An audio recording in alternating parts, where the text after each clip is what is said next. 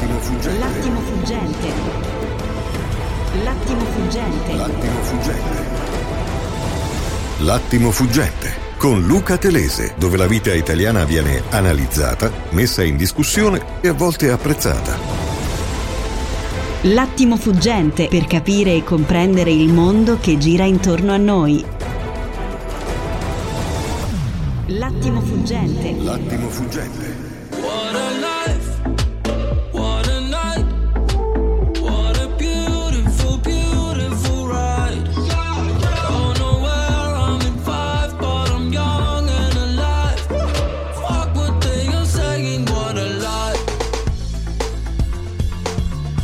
E allora sentitele queste voci, sentitelo questo festeggiamento, questa è la voce di quando arriva un Nobel. 25. The Nobel Assembly at Karolinska Institutet has today decided to award the 2023 Nobel Prize in Physiology or Medicine jointly to Katalin Karikó and Drew Weissman for their discoveries concerning nucleoside base modifications that enabled the development of effective mRNA vaccines against COVID 19. Here are the two laureates.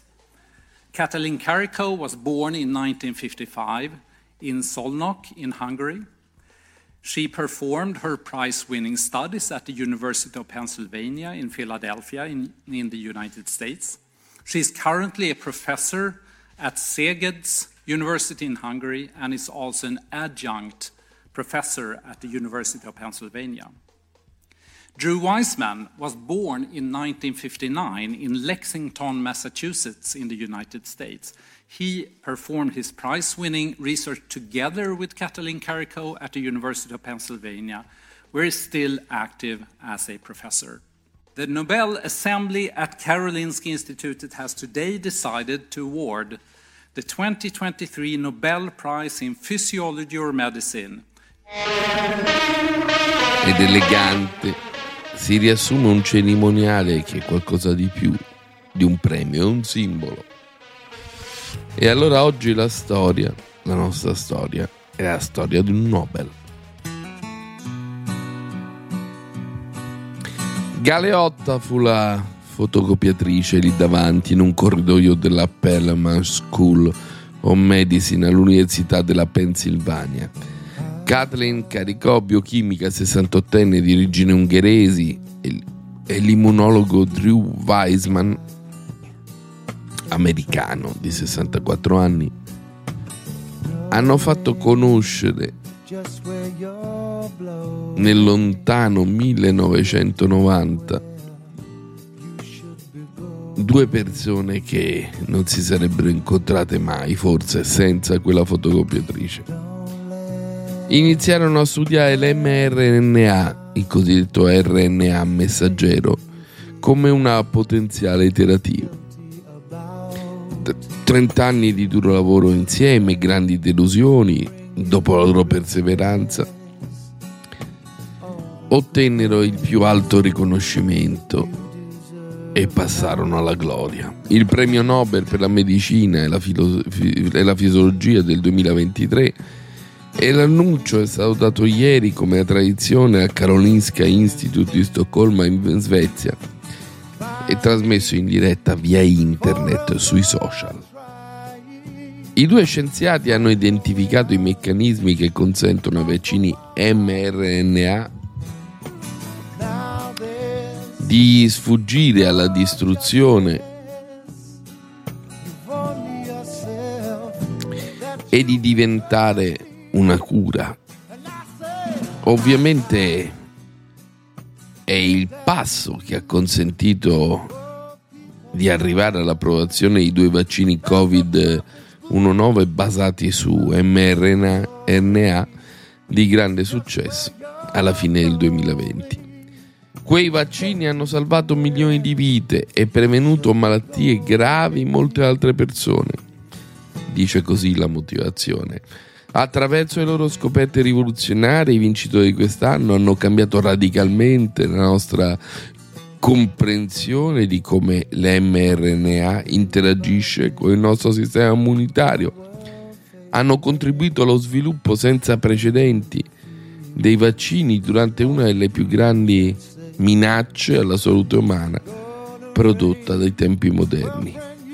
Ancora questa è la motivazione e di fatto questi vaccini hanno aperto le porte a tutta una serie di nuove applicazioni per altri vaccini contro la malaria, contro l'influenza, contro l'HIV e anche contro il cancro e le malattie cardiovascolari che sono ancora in fase di studio.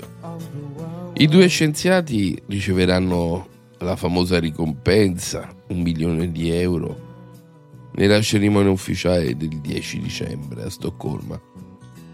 Fra gli esperti si sperava molto nell'assegnazione del premio a Caricò e Weisman anche per il forte valore simbolico che un Nobel ai genitori del vaccino anti-Covid avrebbe rappresentato di fronte ai movimenti Novax e a un'opinione pubblica distratta e forse senza memoria. Cosa ha provato Catalin Caricò quando gli è stata comunicata la notizia? Ho pensato a uno scherzo, ha risposto nell'intervista rilanciata dall'account di Nobel Prize su X. Lei, che è soltanto la tredicesima donna a ricevere il premio Nobel in medicina dal 1901, pensate, e la prima dal 2015, non riesce a nascondere l'amarezza. Dieci anni fa sono stata cacciata, costretta al ritiro dalla mia università e per continuare i suoi studi si è dovuta trasferire in Germania alla Biontech di cui attualmente è vicepresidente senior. E nel video preparato all'Università di Pennsylvania, dove oggi è professoressa a contratto, ha voluto ricordare sua madre. A ogni ottobre mi diceva: Stai sentendo alla radio che potresti vincere il Nobel? Io l'ho sentito dire. Così racconta la ricercatrice. Io le rispondevo: Mamma, ma lo sai che non vincerò. Non ricevo mai neppure una borsa di studio. E invece quel giorno è arrivato. Nei 20 anni in cui abbiamo lavorato insieme, prima che qualcuno si interessasse a noi, eravamo letteralmente noi due, soli, seduti fianco a fianco su una panchina, intenti a lavorare. Così ha ricordato Weisman alla domanda su come celebrerà il premio Nobel, l'immunologo ha risposto con tranquillità. Ho questa idea, probabilmente uscirò con la mia famiglia, faremo una bella cena e poi, beh, poi me ne tornerò al lavoro. Fantastico! Devo dire che questo mi piace molto ascesa e caduta dell'eroe,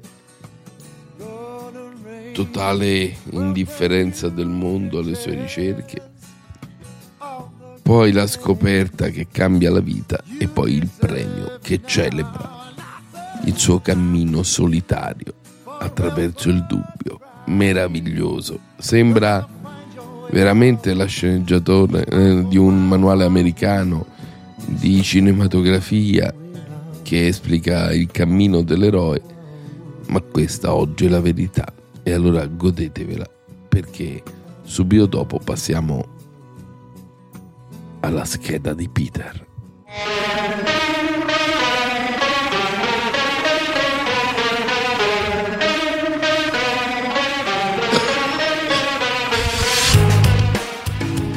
Ma questi giudici che liberano i clandestini e ne impediscono l'espulsione, ma io mi domando, ma vanno a fare la spesa?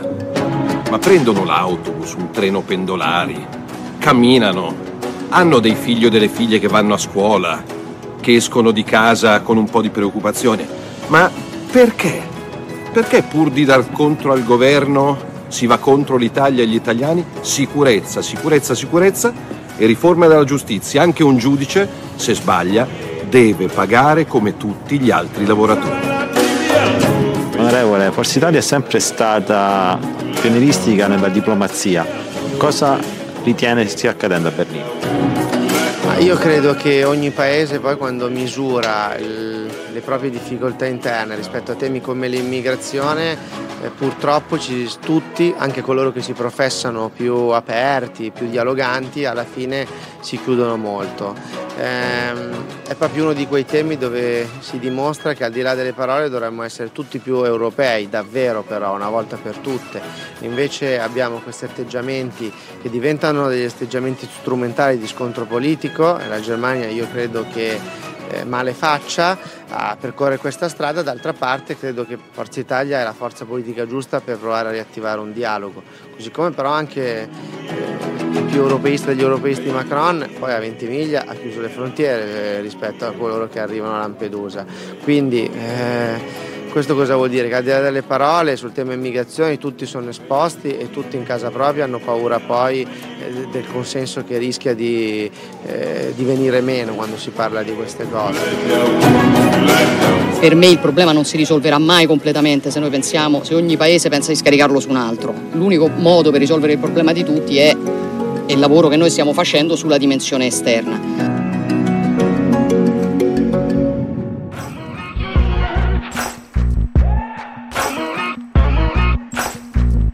E gira e rigira si arriva sempre lì, al nodo dell'immigrazione, a questo enorme, inarrestabile flusso, alla difficoltà che abbiamo noi, stati europei, a capire quel fenomeno, ma soprattutto a regolarlo.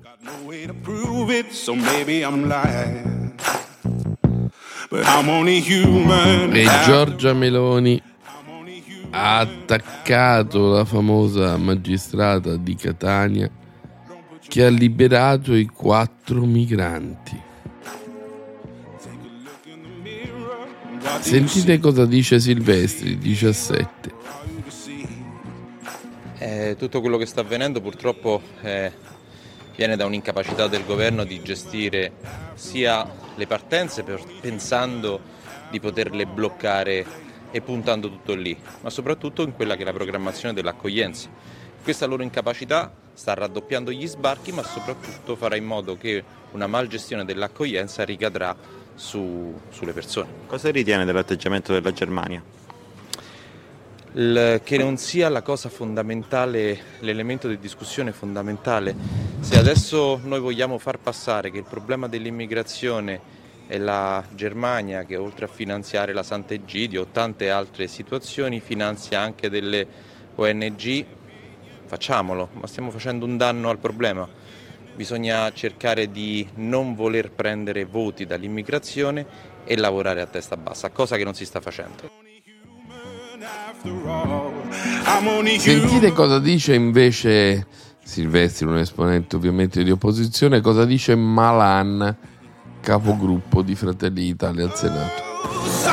Beh, eh, potremmo dire che il magistrato mette in dubbio la Costituzione, perché la Costituzione dice due cose tra le tante, che le leggi le fa il Parlamento e la seconda cosa è che i magistrati, all'articolo 101, sono soggetti soltanto alla legge, soltanto alla legge, ma alla legge devono essere soggetti, non possono applicarla o disapplicarla a seconda della loro interpretazione della compatibilità con le norme europee. C'è una Corte Costituzionale che ha un compito ben diverso da quella dei giudici ordinari, non abbiamo il lusso di avere una Corte Costituzionale in ogni tribunale.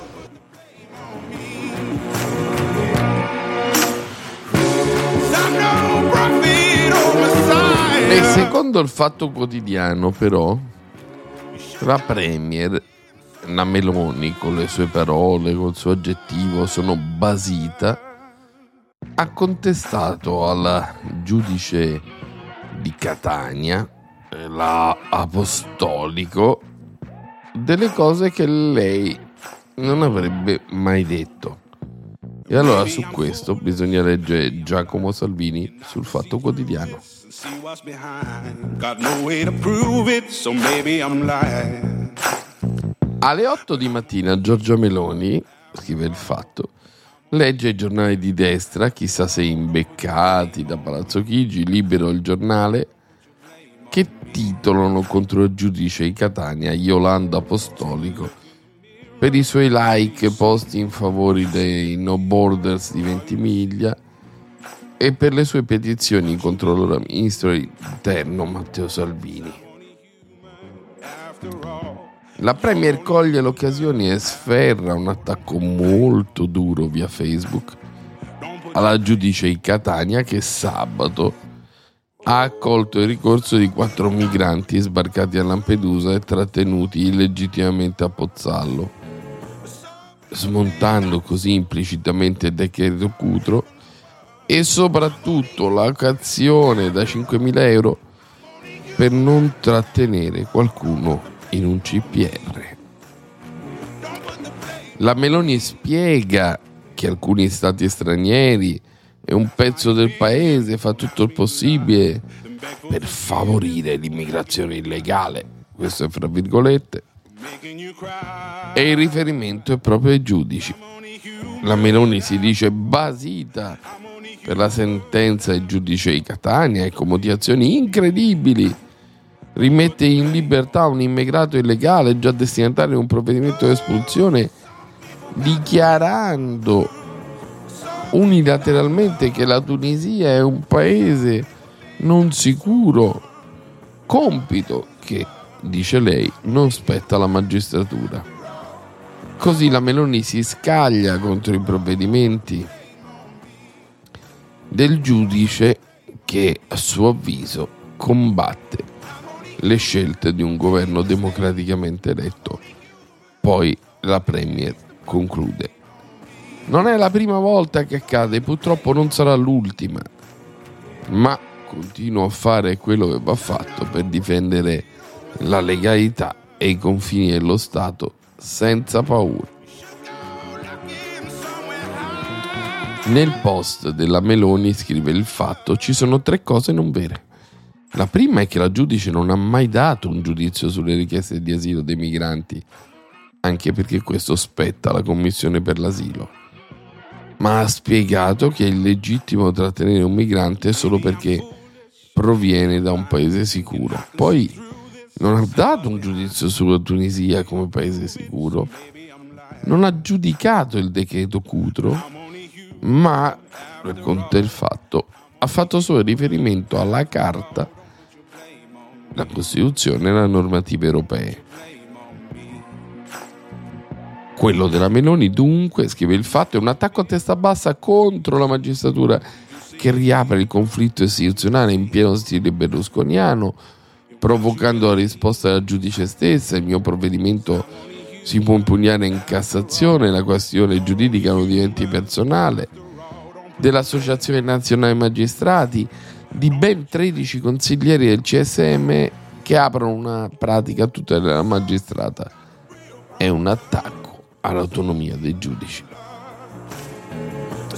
Il post della Meloni era programmato. La reazione era stata studiata con i suoi collaboratori domenica, scrive il fatto, e gli articoli della stampa di destra sulla presunta politicizzazione del giudice erano serviti alla Premier per andare a salto alle toghe. Il ragionamento della Meloni con i suoi collaboratori è che i giudici vogliono distruggere le norme del governo sull'immigrazione. Le posizioni politiche espresse dalla giudice poi hanno convinto ancora di più la Meloni ad andare all'attacco. Il ragionamento che si fa ai vertici Fratelli d'Italia, scrive il fatto, è che per settimane si è parlato della posizione del generale Vannacci e poi la sinistra non si scandalizza per il giudice di Catania che dovrebbe essere imparziale.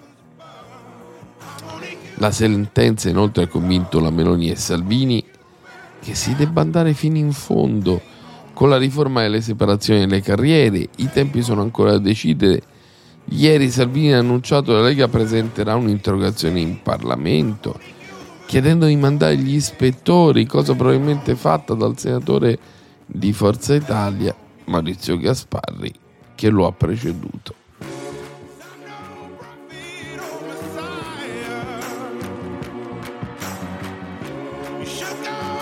Ma la valutazione si sta facendo tra Palazzo Chigi e il Ministero della Giustizia in queste ore si basa sulle motivazioni del questore per il trattenimento.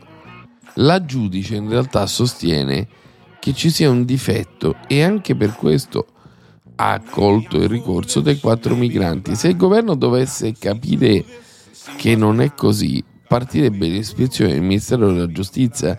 Ieri intanto è partito l'assalto della maggioranza da Tommaso Foti a Sara Chelani al forsista Giorgia Mulè che invece spiega che il problema sono le indagini che non rispettano la privacy.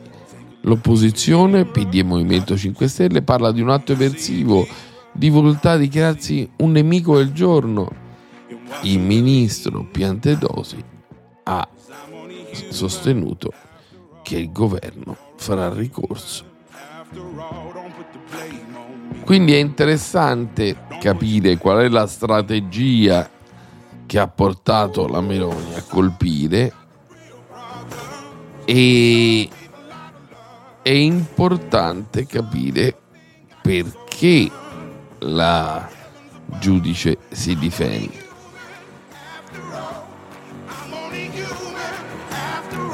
La giudice non è entrata nel merito del provvedimento, ha giudicato quello che a suo avviso era nella sua competenza.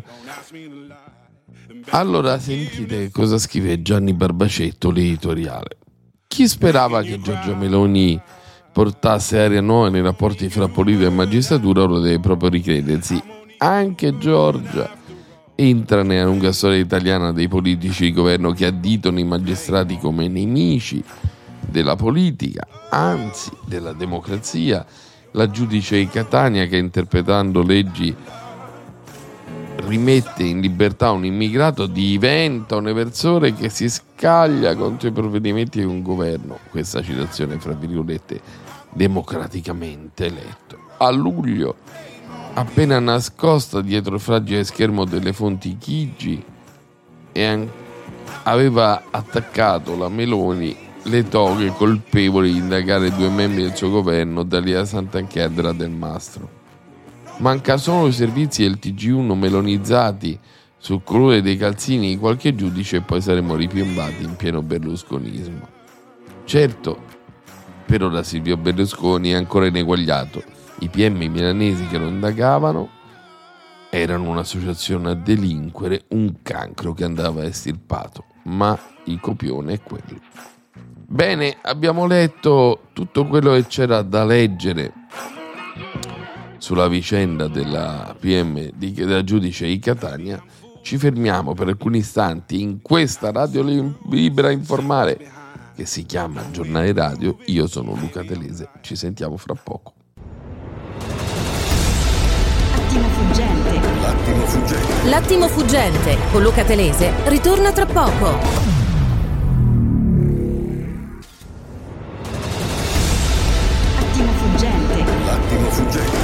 L'attimo fuggente con Luca Telese.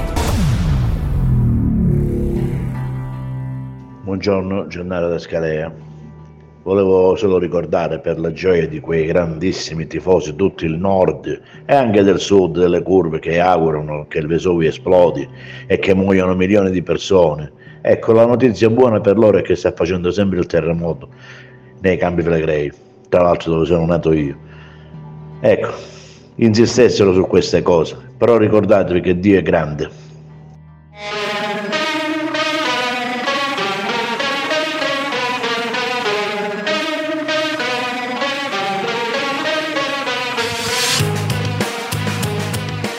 Eh sì, ha ragione Gennaro.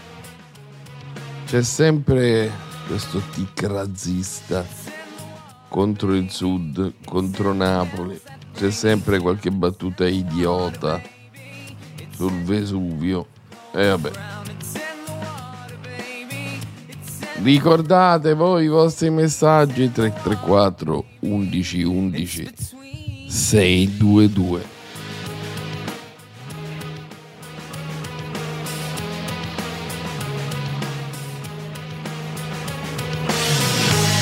È molto importante oggi l'apertura di Repubblica, sanità, governo sotto accusa, la manovra senza soldi. Sì, perché come spiega il quotidiano diretto da Maurizio Molinari, nella NADEF ci sono tagli per 2 miliardi. I governatori delle regioni lanciano l'allarme, Zaia è una questione di civiltà. Zaia! C'è un monito di Mattarella che parla di questo tema. Il servizio sanitario è un, patrimonio prezioso, necessario che sia difeso. Un italiano su tre paga visite e analisi per curarsi.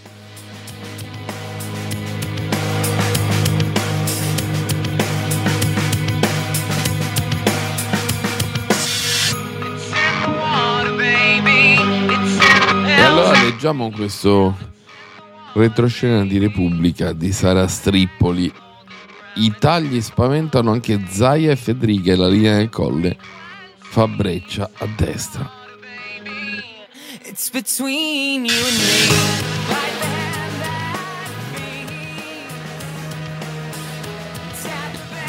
Più governatori di centrodestra che di centrosinistra nell'aulico salone degli svizzeri a Palazzo Reale, ma la richiesta urgente di risorse sulla sanità, seppure con toni molto distanti, accomuna tutti i presidenti a Torino per il secondo appuntamento del Festival della Regione. Il pungolo e l'assit arriva dal Presidente della Repubblica.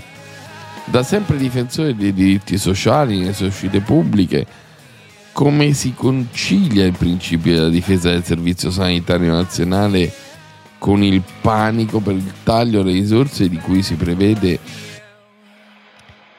una discesa al 6% del PIL, quando in Europa paesi come la Germania investono ad esempio il 10% del PIL? E questa è la domanda a cui nessuno può sottrarsi. La civiltà di un paese si misura in particolare sui servizi sanitari, anche se non è un momento facile per i conti pubblici, dice Luca Zaia, riportato da Repubblica. Il modello sanitario italiano è l'unico al mondo in cui ci sono fattori che non possono non prendere in considerazione le esigenze di questa fase. I costi della medicina difensiva, l'inflazione, la necessità di mantenere aggiornato il parco tecnologico. I numeri del Veneto, dice Zaia, sono emblematici. Ogni anno abbiamo un aumento del 15% delle prestazioni con una crescita solo come esempio del 38,5% delle richieste di risonanza all'addome. È vero che è impressionante questa sperequazione fra la crescita e le risorse sempre più scarse. Il presidente del Friuli Venezia Giulia è il leghista Massimiliano Federica, oggi a Torino, nel ruolo di presidente della conferenza delle regioni, fa prove di equilibrismo per mettere insieme le SOS da lanciare a Roma contro volontà di non criticare il governo. Nel 2023 non ci sono stati tagli, aspettiamo il documento finale, non bastano le risorse sulle quali insisteremo, dice Federica, ci si deve porre anche il problema di un cambio di organizzazione del sistema sanitario. Nella mia regione il 70% delle persone che si rivolgono al pronto soccorso sono casi non gravi che potrebbero essere eseguiti altrove ed è altissimo il numero delle prestazioni inappropriate. Difesa incondizionata del governo invece da parte di Marco Marsiglio, presidente dell'Abruzzo di Fratelli d'Italia. Non ho mai conosciuto un governo che non abbia messo in bilancio meno della metà di quanto chiedevano le regioni ogni anno per adeguare il Fondo Sanitario Nazionale. Conta anche come si spende, ci sono regioni che ricevono meno fondi ma ottengono risultati migliori tutt'altra musica invece, scrive Repubblica per il centro-sinistra. Assente Vincenzo De Luca in difesa della sanità del Sud. Eh, scende in campo Michele Emiliano e dice senza un repentino aumento del fondo nazionale di almeno 4 miliardi di euro la nostra sanità fiore all'occhiello del nostro impianto sociale risulterà serenamente in default senza fondi non potremo più fare le necessarie assunzioni di personale né accorciare le liste di attesa. Questo vi dice molto, ma è interessante una pagina di riassunto di Repubblica curata da Michele Rocci, Bocci, scusate, che spiega cara salute un italiano su tre è costretto a pagarsi da solo visite e analisi.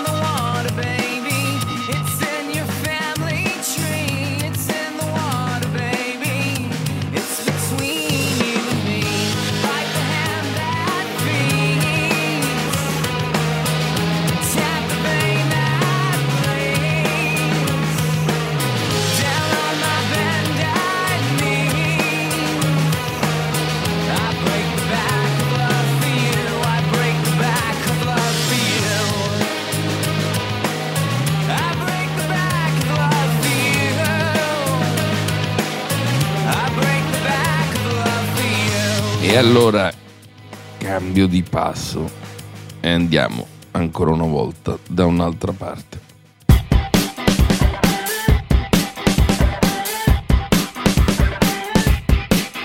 Libero! IPD raccoglie firme per darci ancora più migranti. Sinistra senza frontiere. La posizione Dem è questa, asilo politico a chi cerca benessere, Meloni contro la magistratura che apre i clandestini. Ma poi c'è una prima pagina interessante che parla dei movimenti della lista di Santoro. Ci sono sei foto.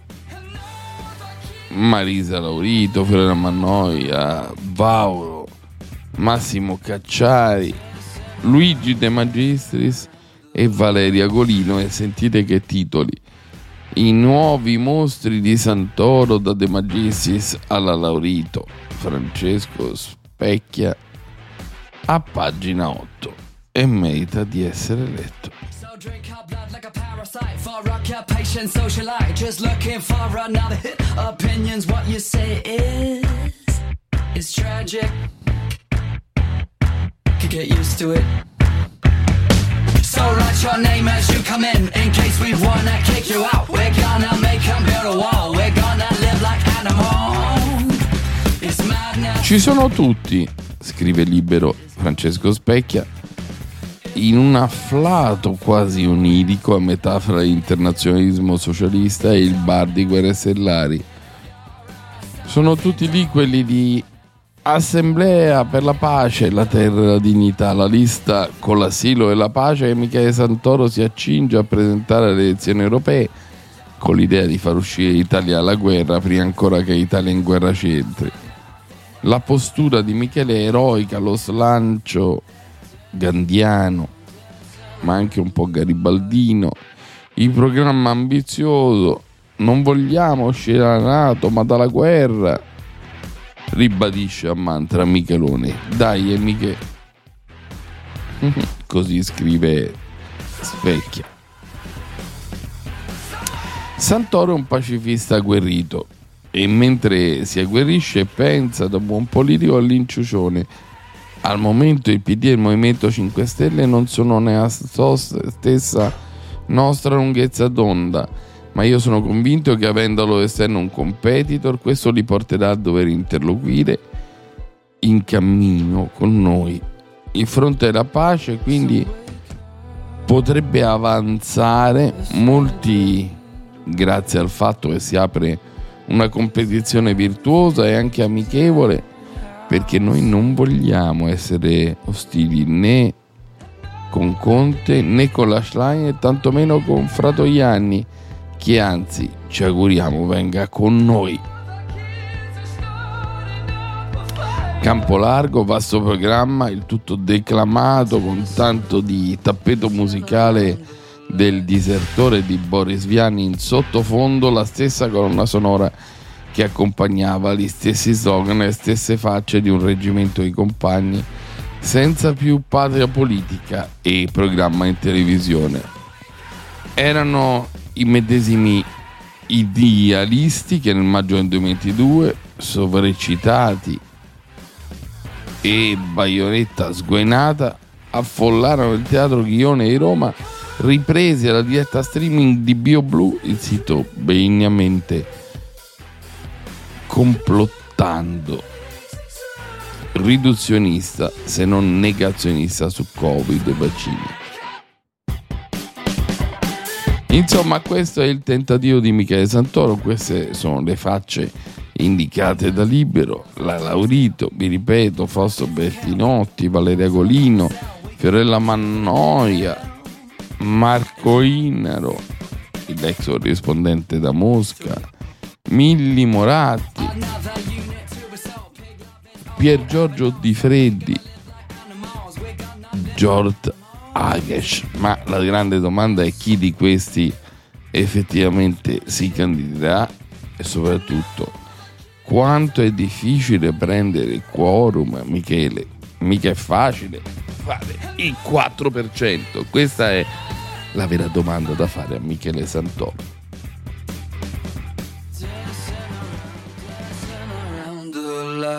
Cambio di passo.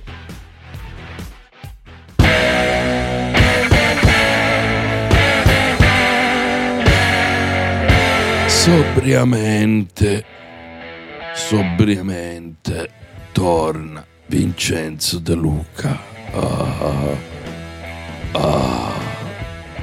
Quanto mi piacciono i sospiri di De Luca. Caro Presidente, mia figlia, mi scrive una signora, nel test ha trovato questa domanda. Chi ha inventato la viennetta algida? Questo è uno dei test per essere ammessi alla facoltà di medicina. Un'altra signora mi segnala che il veterinario che segue i suoi gatti, parlando dei test con mia figlia, le ha raccontato che a lui è capitato la domanda che cos'è la gratta checca? È un altro dei test con i quali dovremmo selezionare e garantire la qualità dei giovani che vanno a medicina. Questa è un'altra segnalazione di un altro test che mi ha intrigato particolarmente. Cittadino salernitano, scrivo da Salerno, padre di tre figli, chi prima, chi dopo, tutti impegnati nei test d'ingresso alla facoltà di medicina. Pongo all'attenzione del Presidente De Luca l'assurdità del seguente test posto ai candidati. Quale di queste parole non ha nulla in comune con le altre? Sfoggiare depennare, castità, provare, cromare. Dice il nostro concittadino, io avrei pensato alla parola castità che non ha nulla in comune con le, comune con le altre quattro, perché gli altri quattro sono verbi e l'unico sostantivo è castità, ma sarebbe stata una risposta sbagliata, perché in realtà la risposta esatta era che l'unica parola che non ha nulla in comune con le altre quattro è il verbo provare. E perché? Perché provare è l'unica parola che non contiene il nome di una città, le altre quattro parole. Sfoggiare contiene la parola foggia, depennare contiene la parola enna, castità contiene in realtà il nome della città di Asti. Cromare contiene il nome della città Roma. Beh, però è d'antologia. È veramente una cosa. Se il test è quello, c'è solo da dire citrulli. cromare contiene il nome Roma, anche col piccolo inganno. Ma veramente siete dei citrulli? Io divento deluchiano di fronte a questo. Così di fronte alla domanda chi ha inventato, ma è vera? Scriveteci, raccontatecelo. Chi ha inventato la viennetta algida? 334 11 11 622 se ancora non siete crollati, tramortiti, se non avete perso la speranza, perché queste sono cose che fanno veramente impazzire. Ritiratevi su con lo scontro fra Belpietro a dritto e rovescio e il giornalista tedesco corrispondente in Italia Tobias Piller. titolone eh, di, di verità e libero non si va avanti da nessuna parte. Verità, abbiamo qui il direttore. Posso replicare? Prego. Bene. Ma innanzitutto chiariamo le cose. In Italia nessun governo ha detto vogliamo i migranti. Vogliamo accogliere i migranti perché ne abbiamo bisogno. Il governo tedesco lo ha detto. Il governo tedesco aveva bisogno dei migranti. Angela, Merkel. Angela Merkel, Angela Merkel disse venite da noi. E perché lo disse? Perché aveva bisogno la sua industria, doveva reggere la sua Non industria. vero, è siccome tutto c'erano... Senta tutto- Piller, io la conosco molto bene. sbagliato. Conosco molto bene e so quante informi. sciocchezze dice. Ma siccome io non l'ho interrotta quando lei ne ha dette tante, mi fa parlare. Le è chiaro questo concetto? Bene. Quindi Angela Merkel accolse i migranti siriani dicendo che li voleva. Perché voleva i migranti siriani? Perché l'industria tedesca aveva bisogno di manodopera a basso prezzo. È falso. A basso prezzo. Falso è quello che avete raccontato per una vita. Dopodiché, quando vi siete stancati di prendere i migranti, che cosa avete fatto? Avete negoziato con la Turchia a spese di tutta Europa e avete finanziato un dittatore. No, non avete finanziato un dittatore? Non l'avete finanziato? L'Europa non ha finanziato un dittatore. Benissimo. Abbiamo pagato tutti quanti, tutti i contribuenti europei, miliardi a Erdogan perché si tenesse i profughi. Perché siccome la gente se ne andava dalla Germania, perché gli stipendi erano bassi, perché l'industria stava facendo grandi affari, avevate bisogno di manodopera. Quindi adesso venite a dire, adesso venite a dire, eh ma noi ne abbiamo accolti. Ah sì? Ma che sorpresa! Le faccio, le capisco che lei, cioè, se sa solo dire quello, è un po' da pappagallo, le, le lo spiego. Capisco che lei non sia in grado di argomentare, però pazienza, stia zitto che è meglio, no?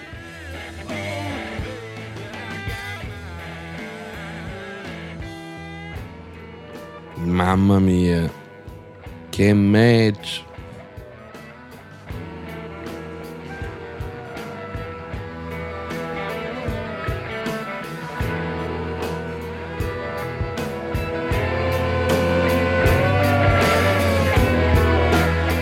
C'è spazio per un'ultima perla, sentite Iacometti a Tagada e il suo botta e risposta con Marco Lisei. Vannacci non poteva parlare, i giudici sì.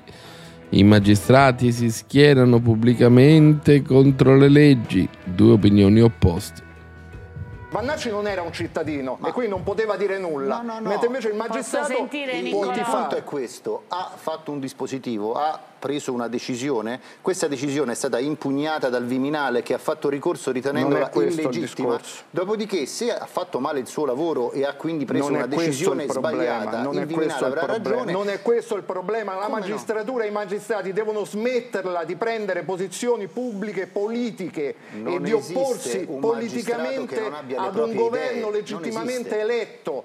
Allora sono posizioni che la magistratura non può avere e il caso Vannacci doveva portare a riflettere su tutto questo discorso, sul fatto che ci sono istituzioni, corpi dello Stato che pubblicamente si schierano contro delle leggi, contro un governo legittimamente eletto. Questa cosa non è accettabile, non è, è- accettabile. è Serve una della riforma della democrazia, giustizia immediata, è la cosa più importante in possa- Italia.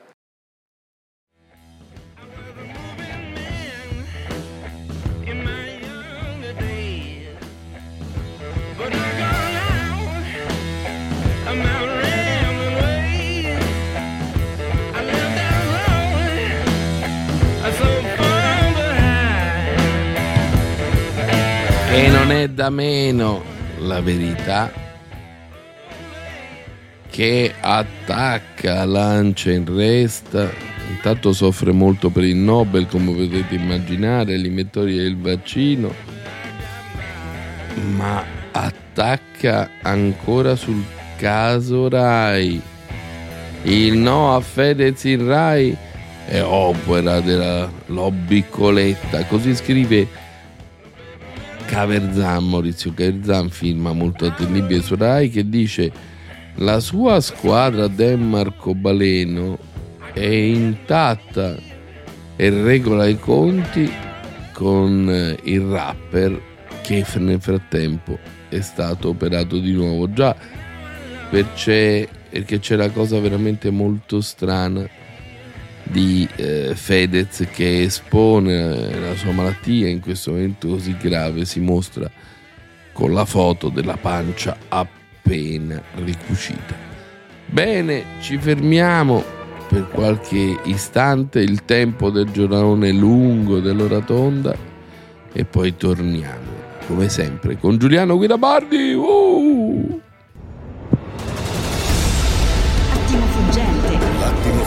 L'attimo fuggente con Luca Telese ritorna tra poco.